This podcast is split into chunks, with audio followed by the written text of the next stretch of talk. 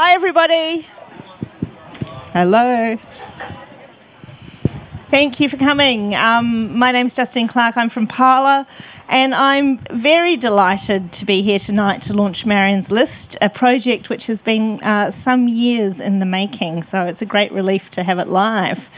Um, it wouldn't have seen the light of day without my friend and collaborator Peter Johns of Butter Paper. Is where's Peter?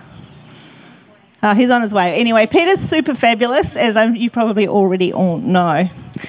So, Marion's List is the latest initiative in Parlour's wider project to make space for, for the women of Australian architecture and to move towards a more equitable and robust profession. Marion's List has got two aims. The first is to broaden the image of what an architect looks like and does, and to introduce the many women active in Australian architecture and the built environment. So, not only registered architects, um, although, of course, also, uh, so everyone active in the, in, in the wider profession. The second aim is uh, quite practical. It's to provide a resource for those looking for expert commentary or input or wanting to involve a wider range of people in architecture's public culture in talks, in panels, on juries, teaching crits, and much more. I never again want to hear, we asked a woman, but she wasn't available. There's now no excuse. So but for Marion's list yeah. to work, you all need to be involved.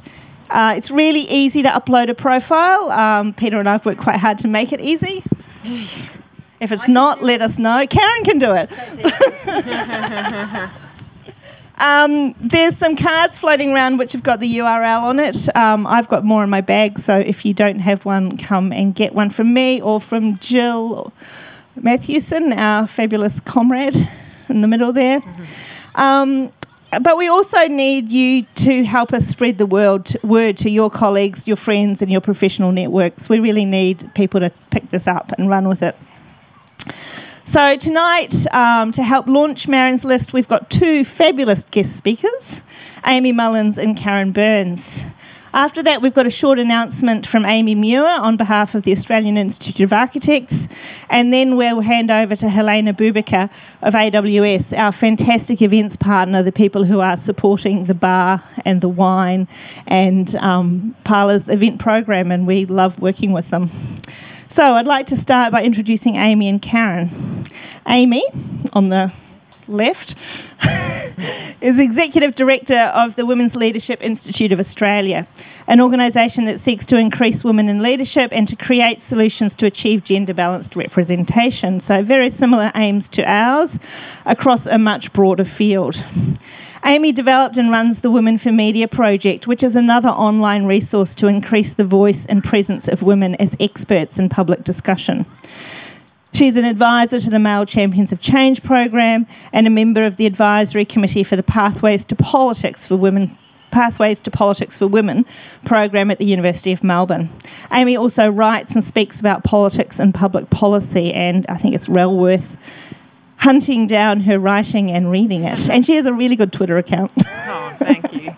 Karen Burns, my friend and parlour comrade, I'm sure many of you know her well. Karen's an architectural historian and theorist with a long standing interest in feminist theory and activism.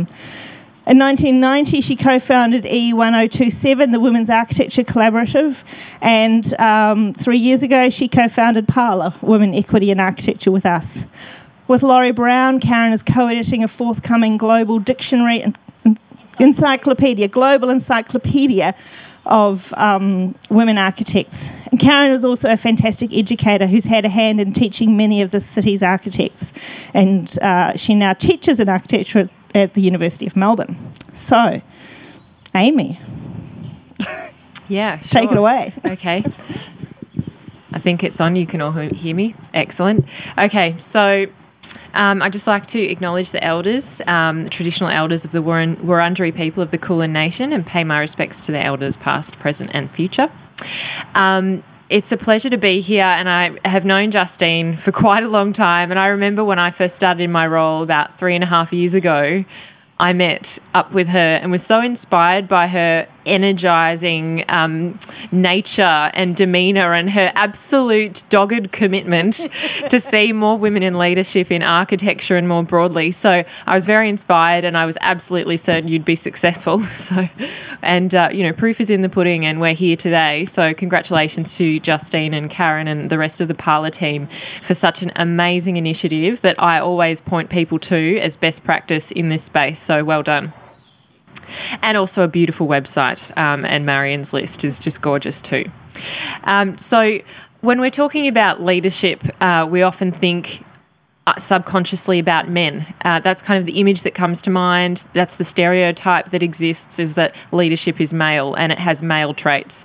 Um, and when I was looking up Google um, a while ago, and this was in the media, and I checked for myself that when you type in CEO, the first 38 images of men, white men um, of a certain age, and uh, the 39th image is of CEO Barbie. So she's not human, uh, and it takes a while. You have to keep scrolling down to find an actual breathing um, female CEO. So it just goes to show just how pervasive this subconscious um, understanding of leadership and the societal norms and behaviours um, that we expect of women and that we expect of men. And so, you know, that is the whole reason why we've had these initiatives is to actually um, combat the stereotypes that are prevailing and to create a new norm so, um, a couple of the key things that I think this these initiatives, such as ours and this is um, and Parlour's Marion's list, is that it's all about fixing the system. It's not about fixing the women. There's nothing wrong with the women. The women are fantastic. Uh, there's plenty of them, as you say. They, they're not missing.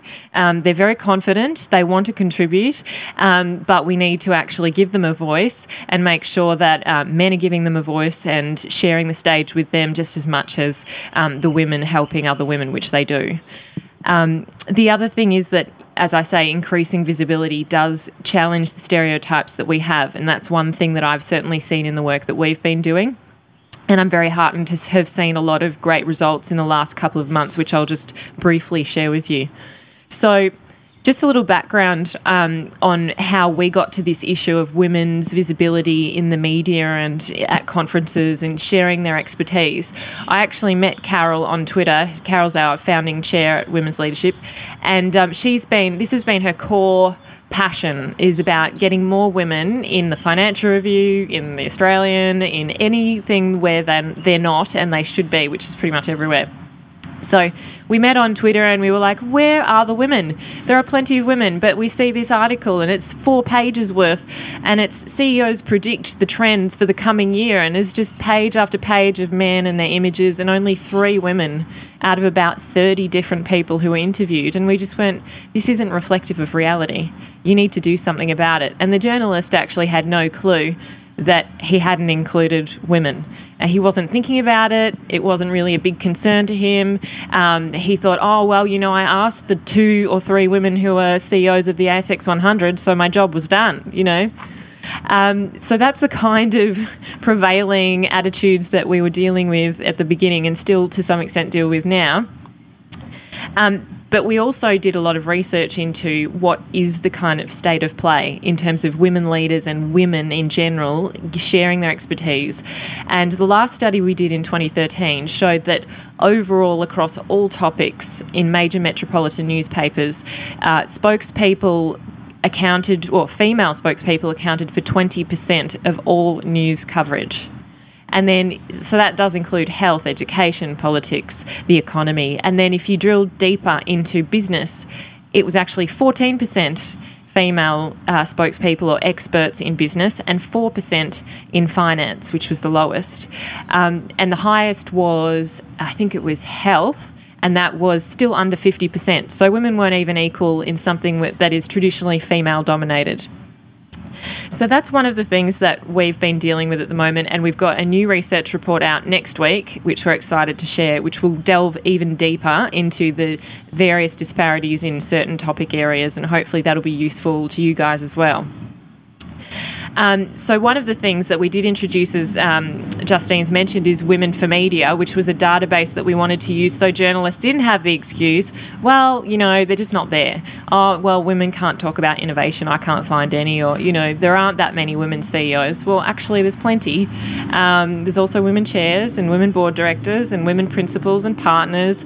Um, at all levels of leadership and below. There's plenty of women in every sector. So that was what we had hoped was to have that excuse knocked away. We still get it. Um, so it's a, a long term goal. But the thing that has changed is that journalists are using it. So I really hope, and I will be directing them to be using your list.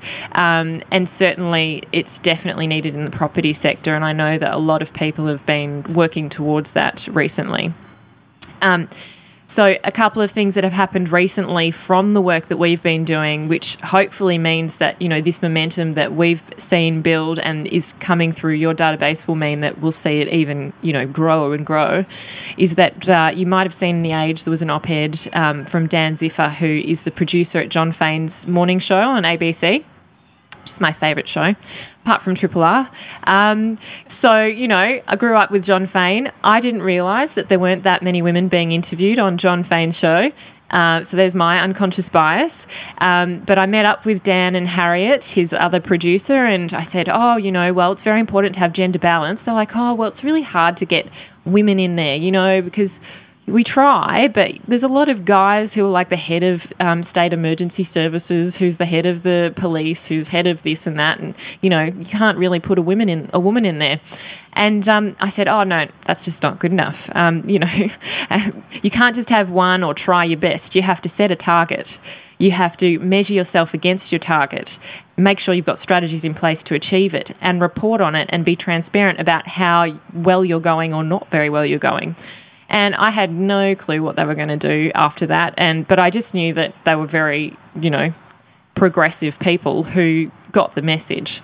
Um, and then they came back to me and said, Gosh, we really did have very few women, and this is just insane. We need to have 50 50. And I was like, Wow, amazing. This is the first time someone said that to me from the media. So I was very excited. And uh, they came back and they were measuring their progress and they got to 30% and then they got to 40% and they kept sending me their numbers every couple of months to be like, hey, Amy, just so you know, this is where we're at. and I was like, keep going. Um, so I was, I guess, the police and the cheer squad.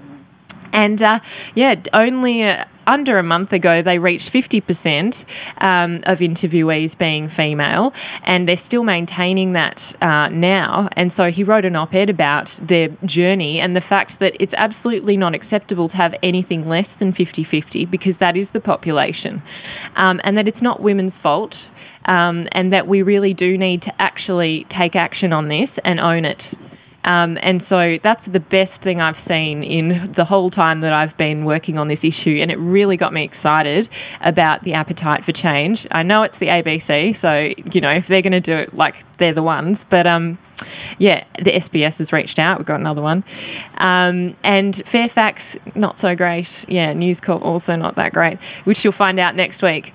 Um, but yeah, that that was so great. The other flip side of that is conferences and panels, and we all know about a manel.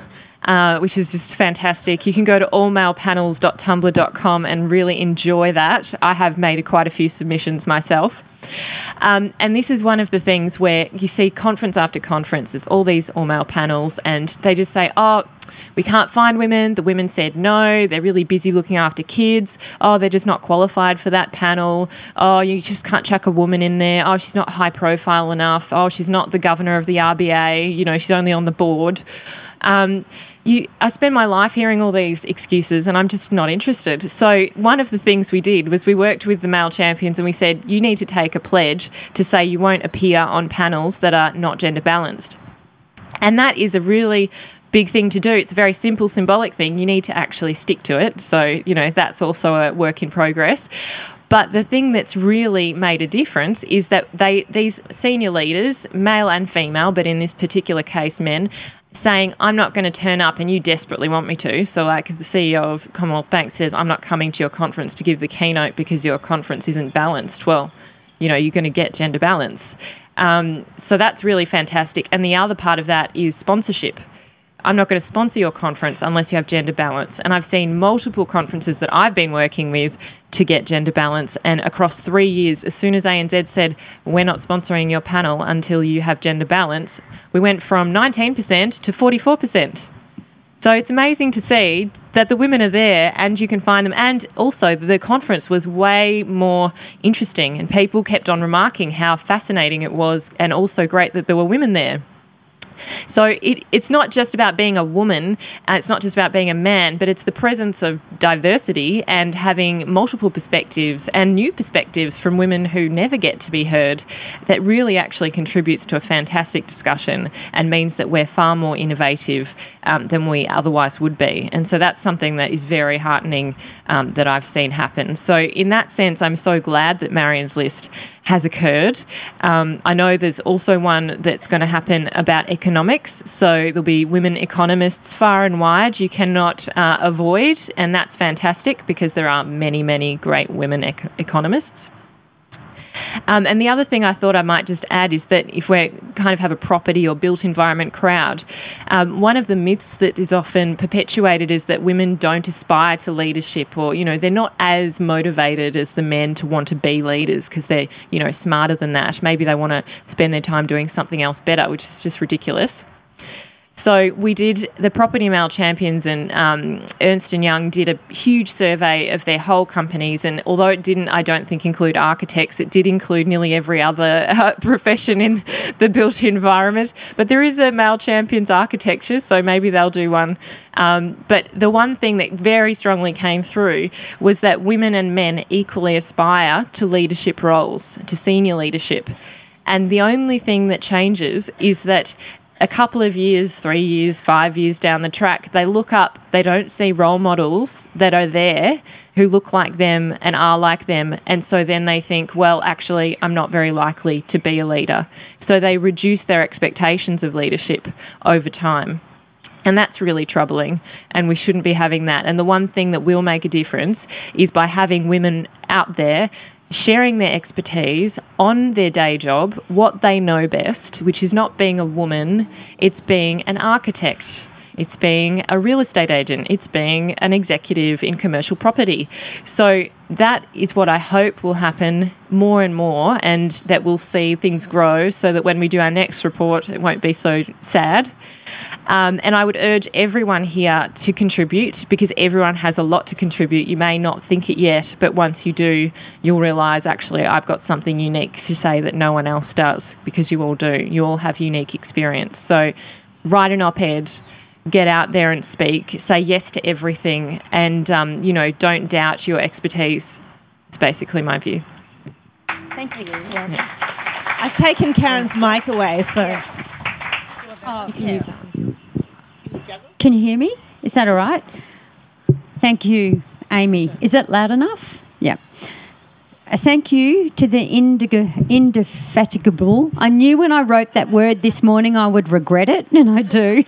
But it's a good word for Justine, for Justine Clark, for inviting me to speak tonight. It gives me great pleasure to congratulate her on this initiative, to thank her and Peter Johns of Butter Paper, who I can see lurking around the back, and designer Catherine Griffiths, who's in New Zealand, for all of their hard work in making this new parlour product. I'd like to begin by acknowledging the country in which we meet and to personally offer respect and reconciliation with the Wurundjeri and Boonwurrung peoples and the Kulin Nation. This is a joyous evening with a slightly sad note. Peter Corrigan, the eminent Melbourne architect, passed away today. Those of you who know Peter will know that he was in turns charismatic and curmudgeonly, irascible, sometimes scary, but he was an immensely talented theatre designer, designer of buildings, bibliophile, raconteur, stylish writer, and influential educator. So I just wanted to remember him here. So we meet in a pavilion in a landscape, which is a well chosen spot in which to remember Marion Mahony Griffin, after whom Marion's List is named. She was an American, but she was resident in Australia on and off for 24 years, from 1914 to 1938. As many of you will know, Marion was a pioneering woman architect. She was the only the second female architectural graduate of MIT in Boston, and before teaming up with Walter Burley Griffin, her husband, she was a house designer in the Midwest, including designing a house for the Henry Ford of the Ford cars in Detroit, and she was a manager of Frank Lloyd Wright's Chicago office. In 1911, the Griffins won the international competition to design Australia's new federal capital, which was formally named Canberra in 1913. But they arrived here in Melbourne in 1914, and in those first few years, they lived in an apartment, which is still there, on the corner of Punt Road and Commercial Road. But they like to walk home from the city through these gardens, these gardens where we are, and then the botanical gardens. It feels perfect that we're here on this spot in the path that Marion and Walter walked across. In late 1924, before leaving for a temporary visit to the United States, Marion had a farewell garden party not far from here, with tea served in the pagoda in the botanical gardens, as one did. The newspaper reported, quote, that the guest of honour, that is Marion, was attractively gowned in a majestic coloured knitted silk frock with a cape effect and a Tutankhamun turban. Fab. If only there was a picture. There isn't. The great suffragette and anti war campaigner Vida Goldstein was amongst those present. Unfortunately, we don't have a report on her outfit. Goldstein formed part of the circle of politically and socially progressive Australians that the Griffins gathered around them. In Chicago and Melbourne and Sydney, Marion was, quote, a builder of communities and connections, in the words of American historian Alice Friedman. The Griffins established an architectural practice in Melbourne and would later move to Sydney and establish a practice there. In Australia, the Griffins pioneered experiments in domesticity and communal living in Ivanhoe and Castlecrag and Ranelagh, as we now know because we have Victoria Grounds with us tonight, who's just produced a book on that um, housing program down on the peninsula. Um, there'll be some more information to follow on the Parlour website. They pioneered standardised building production with their knitlock bricks and championed native landscaping, as well as authoring many key buildings such as the Capitol Cinema and Newman College at the University of Melbourne. Marion was often overlooked or marginalised by those the, compiling the historical record. In honouring her, we give Marion renewed visibility because, strange as it seems, in 2016, that is, well into the 21st century, we are still receiving press releases that refer to only one Griffin as the designer of the buildings that historians now attribute to the Griffins as collaborators in life or work.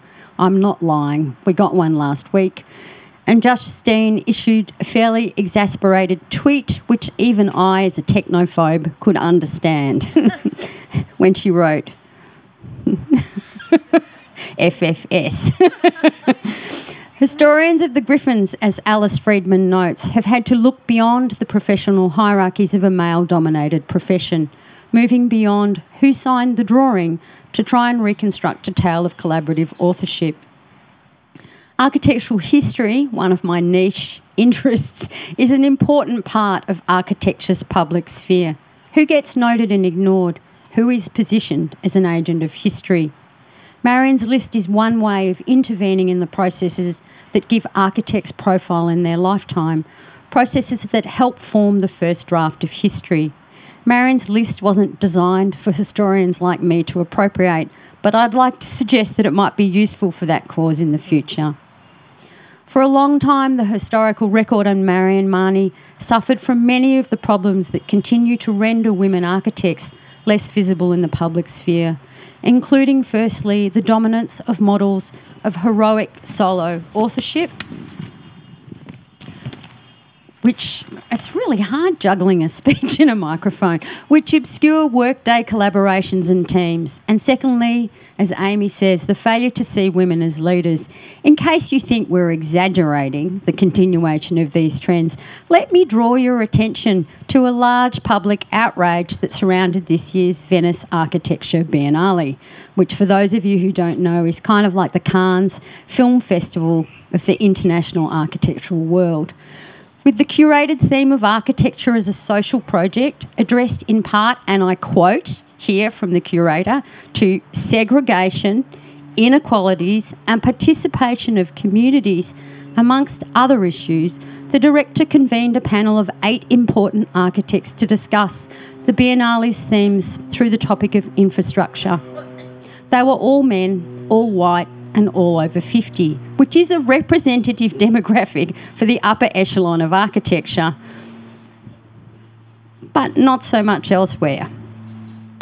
The Mianali, or Manali, as we might rename it, furiously entered the social media world and Twitter sphere, where people vented their indignation and attempted to get their heads around this disjunction between the renewal of architecture's social project and architecture's blindness to gender and race in its own profession. Oh well. It's always easier to put someone else's house in order before tidying up your own. So we need to make the issue visible so that people can see it. So I've been engaging in a bit of critical analysis, which some might call feminist whinging or even same old feminist whinging. But the thing about Parlour is its predominantly positive tone. It's jolly hockey sticks. Oh, look, there's a problem and we're going to fix it. Attitude. Uh, Aussie, no worries, we'll sort it. Spirit. And believe me, people overseas keep saying to us, How did you do this? Parlour offers concrete solutions to seemingly intractable political positions.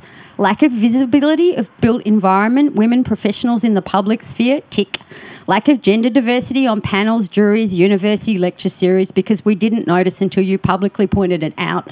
But then we will tell you that we asked woman, one woman and she couldn't make it, tick. A familiar mythologised image of solo designers who produce statement buildings in both the architectural community and the broader public sphere of media tick. Instead, Marion's list offers a registry of women at work in the Australian built environment, showcasing the familiar and the less known women, giving us a portrait of the many skills that go into shaping our built environment.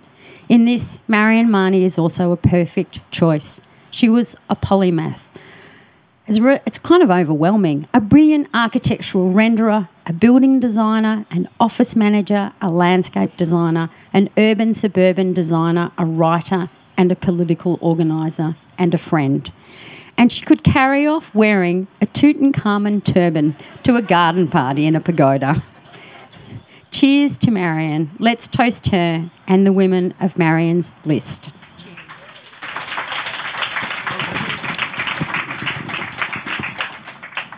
Thank you both very much. Um, I don't know if anyone has questions or comments, but if you do, we can take some. Um, if you don't, we can move on to um, two more people and then wine.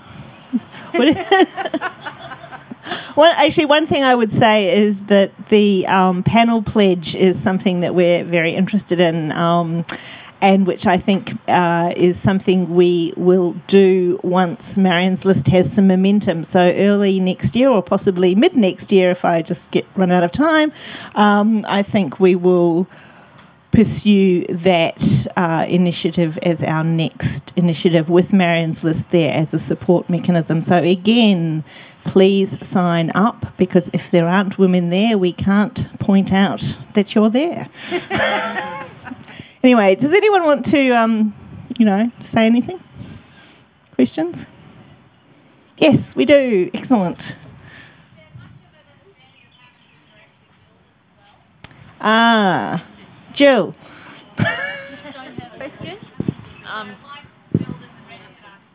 No, sorry. It's, it's hard enough counting architects, let alone builders. Didn't get onto that. I think Oh, yeah, yeah, absolutely. So um, I think you can be on Marion's list. No problem. It's women in architecture, so you get yourself on there. I mean, it, yeah, it's explicitly women in architecture in the built environment. So, you know, hopefully, obviously, our audience is principally architects at the moment, uh, but it is, you know, we do always operate on a very inclusive model rather than an exclusive model. And we are interested in having women engineers and landscape architects and builders and QSs and goodness knows who. Anyone. Sorry, it's getting late. Um, All right, moving along. Moving along, Amy Muir. Where's Amy Muir? Here we have Amy Muir, who will be much more professional than me. Um, okay, so I was just sorry. These speakers are strange, aren't they? you don't stand them. Oh, I think I'm, I'm in the midpoint. I'm in the midpoint. It's all good.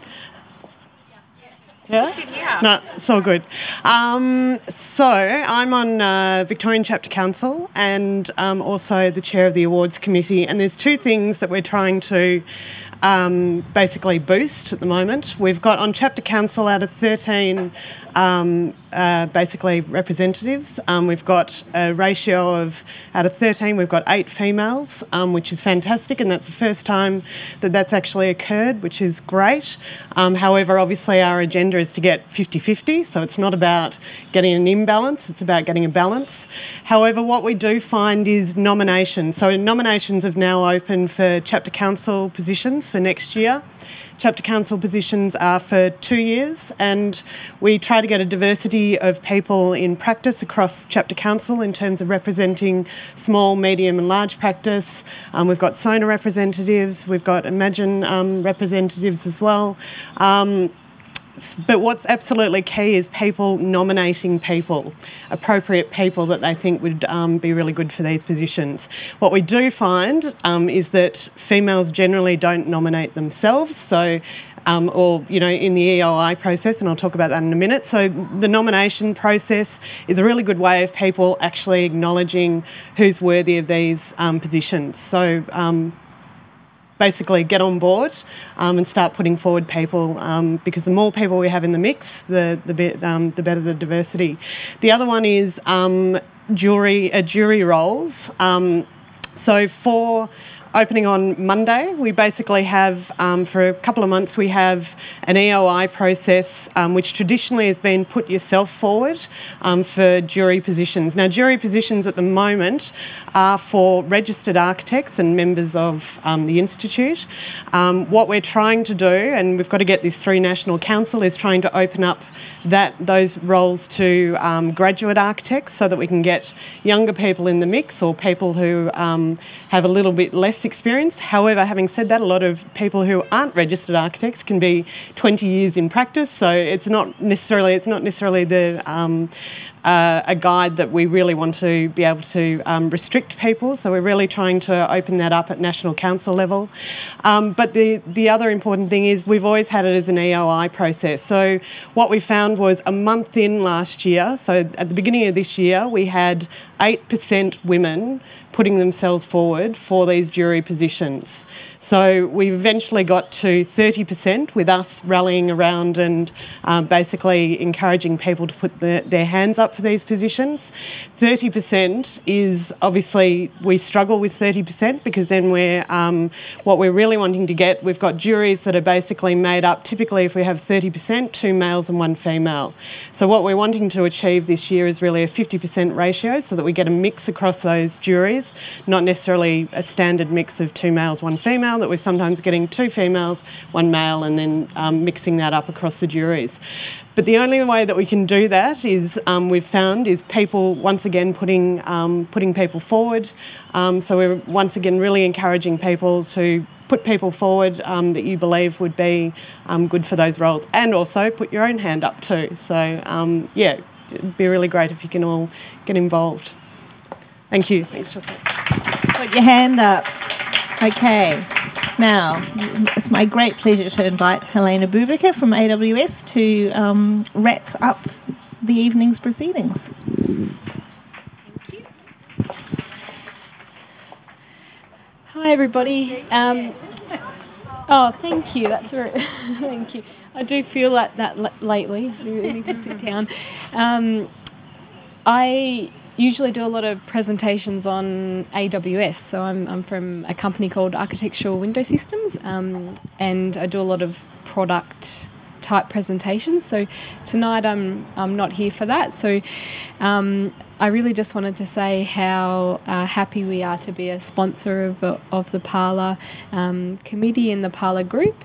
Uh, thank you all for coming. Um, what a great venue.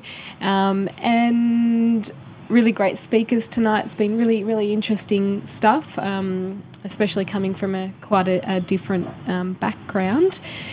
Um, and I also wanted to wish everybody a Merry Christmas. We've only got three more weeks until Christmas, so that's pretty scary. So um, enjoy the festivities. Um, there's some food and drinks, um, so please stay on and um, network with with your mates. Um, the crowd tonight definitely. You guys don't drink much, so please utilise the, the sponsorship and um, get get up and go have a drink. So, and one last thing. I just wanted to say, I think we should all give um, uh, Justine a round of applause for putting on this evening's event. Thanks, Justine. And, and also, we need to give Peter Johns a big round of applause. The Parlour's, Marion's list and Parlour wouldn't exist without Peter, so thank you very much.